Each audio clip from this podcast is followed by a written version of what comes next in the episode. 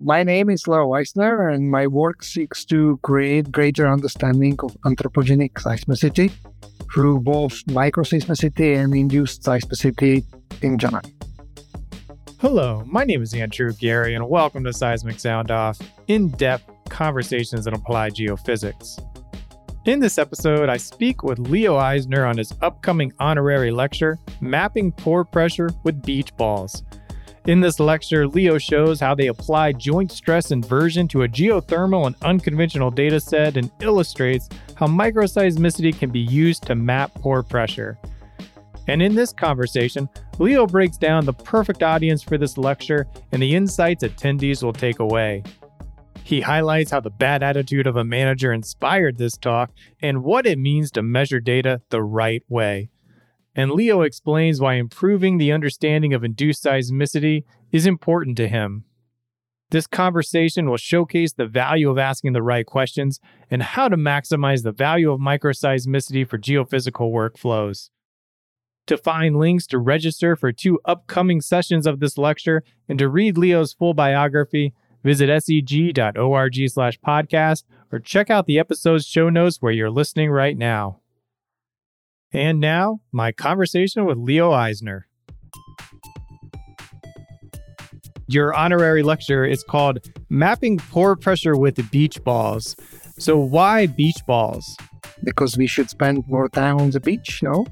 uh, seriously, uh, the catchy title is originating from the jargon used by earthquake seismologists for graphical representation of the source mechanism. This is the expert explanation the mechanisms are plotted as a circular diagrams with colored parts, uh, sometimes looking like beach balls. And they basically show how the Earth is sliding inside uh, in the in the reservoir or in the in the Earth. So my talk is how to take these mechanisms from geophysics to something practical to reservoir engineers, and that's the pore pressure. So I can conclude that uh, I'm trying to go from the beach to the reservoir. What more we can ask for? I like it when when uh, when names can be kind of cagey and funny, but also very applicable and scientific. Uh, good job on the title there. How do traditional stress inversion methods work? So traditional stress inversion methods have several difficulties to overcome. Basically, stress is difficult physical concept to, to measure. It's described by a tensor with six independent variable at every point of space. And it can be heterogeneous or changing in the space. So we can imagine that uh, to describe some variable which is which has six independent numbers at every point of the space is difficult task um, and it makes you uh, wonder how easy it is for the reservoir imaging with just the P waves. Some methods which uh, use for which which we are using right now for the determination of the stress are breakouts in the vertical boreholes, which we can measure with the caliper logs. We can use uh, drilling induced hydraulic fractures to determine which uh, direction of the of the stress and at what pressure uh, these fractures are grating. And we can measure the anisotropy, assuming that it's caused by the stress. We can then invert for the for the stress of the orientation, sometimes even the strength. Some methods are more quantitative, uh, some are more qualitative. They result in values of this stress tensor. For example, minifrac or leak-off tests are used to determine the minimum stress. Breakouts and drilling induced fractures can be also used to constrain uh, the stress values, especially the minimum stress. ISIP or instantaneous shut-in pressure is a very good proxy for the for the minimum stress. Weight of the overburden is really good constraint on the vertical direction of the magnitude of the vertical stress.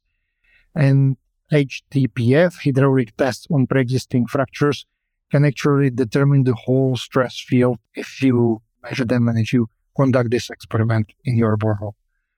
Well, almost all of these methods which I have listed above are resulting in incomplete constraint except this HTPF tests on the stress. So we need something more. And this is something what I'm trying to bring in with these microseismic events. Yeah, speaking of, of those microseismic events, what role does induced microseismicity play in overcoming the limitations of reconstructing the full stress tensor? This is the final missing piece, which we are trying to basically put in into the into the full stress description. Uh, the classical mechanisms constrain very well the orientation of the free axis of the stress. So that's three out of six unknowns. And in addition, they also constrain ratio of the stress magnitudes. And if we have the, let's say, from SIP uh, stress and from the vertical overburden weight, two additional constraints on the stress magnitudes, we can then determine the whole stress. But this has small assumption or small big assumption and that's that our stress is homogeneous within the area which we, we, we are studying and which we are looking at. And that's somewhat challenging. What's the importance of using data from various depths in creating the full stress tensor? So that's the biggest heterogeneity which we have in the earth is the vertical uh, or heterogeneity and the stress changes resulting from the weight of the overburden in general. And almost everything in the earth depends on the uh, on the depth. So we need to include this vertical increase of the stress in in our calculation because our microseismicity is usually not confined to single depth. It's in different depths, and that's this vertical stress heterogeneity then can combine these measurements from different microseismic place uh, from the different microseismic locations into inversion of stress field with vertical heterogeneity due to the weight of the orbit. What data sets are you going to explore in this lecture? I will show application on the hydraulic fracturing from the Texas Barnett Shale or classical data set. Then I will also show application of the to the Soultz geothermal uh, field where we were, there was hydraulic fracturing carried out at different depths from the HTPF tests.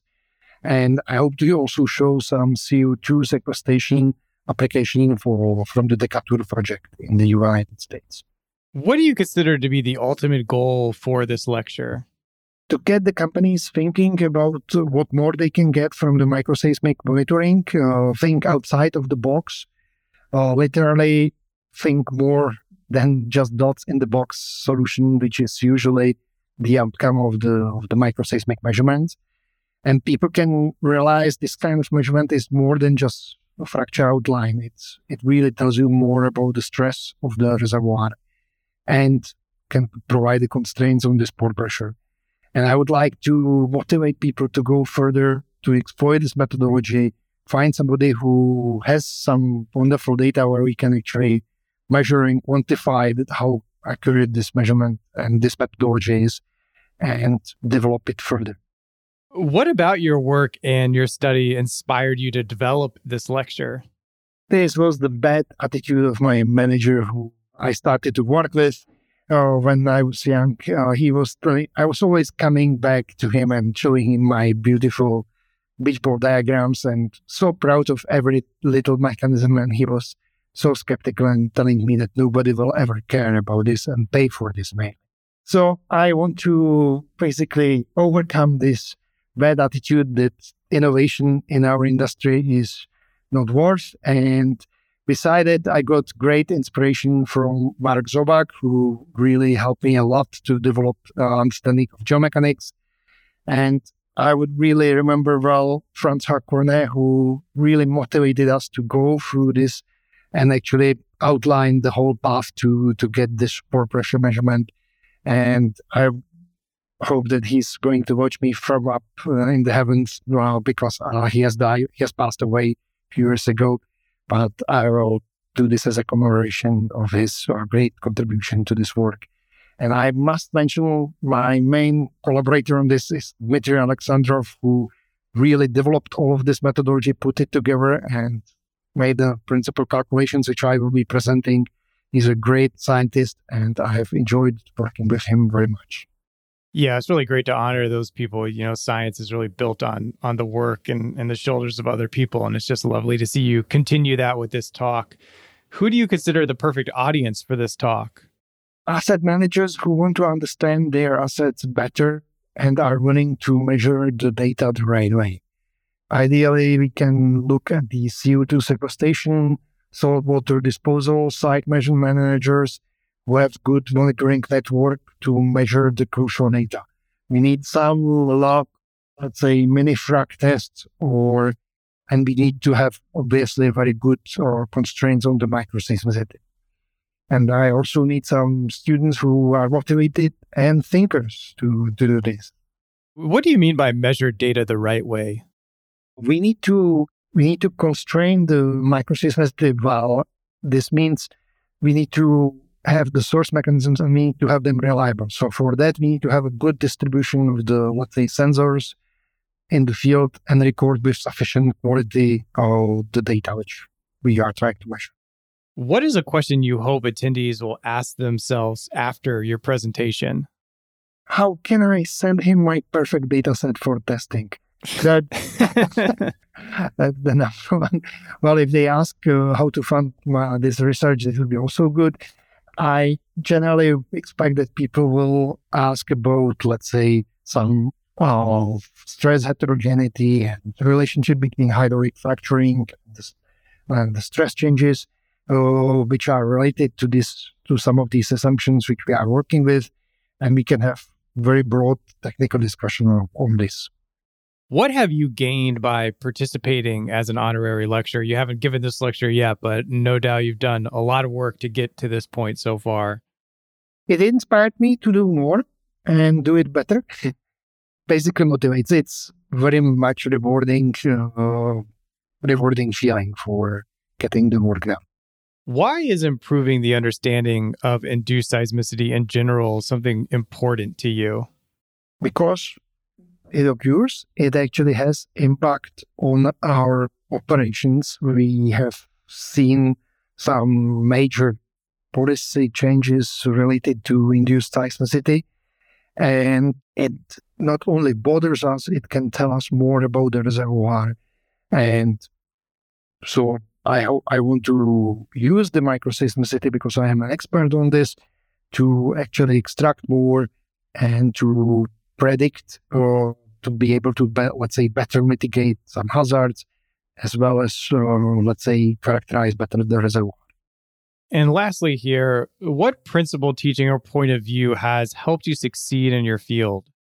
My major principle is to be honest and be frank about the data. So if the data doesn't contain the information for either my method, which I am applying, or for what the client thinks we should extract, I need to be able to tell him either in either to the client or not to write paper about something that is what is not making sense. So to be honest, that's the principle number one. And the second principle is teaching. It makes me think about the subject from a different point of view and makes me realize the connection which I have missed. Let's say first time I have been looking at it. So explanation of the of the field is very important to to me to to motivate me to to comfort. Yeah, that's nice. Not only are you passing on your knowledge to other people, but you're learning things yourself when you're kind of forced to figure out how you're going to teach it. Is there anything that that I didn't ask you that you would like to share? I would just like to thank you for really great questions. I uh, they made me think about the, my whole attitude towards the, the subject. I think it's wonderful that I have this opportunity, and I would like to thank the SEG for uh, giving me this opportunity, and I hope people will be interested. Well, I appreciate your time and effort on these questions as well. We will link to be able to register for Leo's talk. Uh, this will go out before uh, the presentation and you can ask live questions there, but you can also catch a, a replay if you don't happen to, to catch it at the time that, that you give it. So I appreciate your time again and uh, thanks for, for your help today. Thank you very much. and looking forward to talking more. SEG produces Seismic Sound Off to benefit its members, the scientific community, and inform the public on the value of geophysics. To show your support for this show, please leave a five star review on Apple Podcasts and Spotify. Simply go to Seismic Sound Off on Apple Podcasts and Spotify on your phone. It takes less than five seconds to leave a five star rating and is the number one action you can take to show your appreciation for this free resource.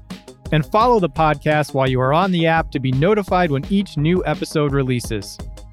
Original music created by Zach Bridges. This episode was hosted, edited, and produced by me, Andrew Geary at 51 Features. The SEG podcast team is Jennifer Cobb, Kathy Gamble, and Allie McGinnis. Thank you for listening. This is Seismic Sound Off, signaling off.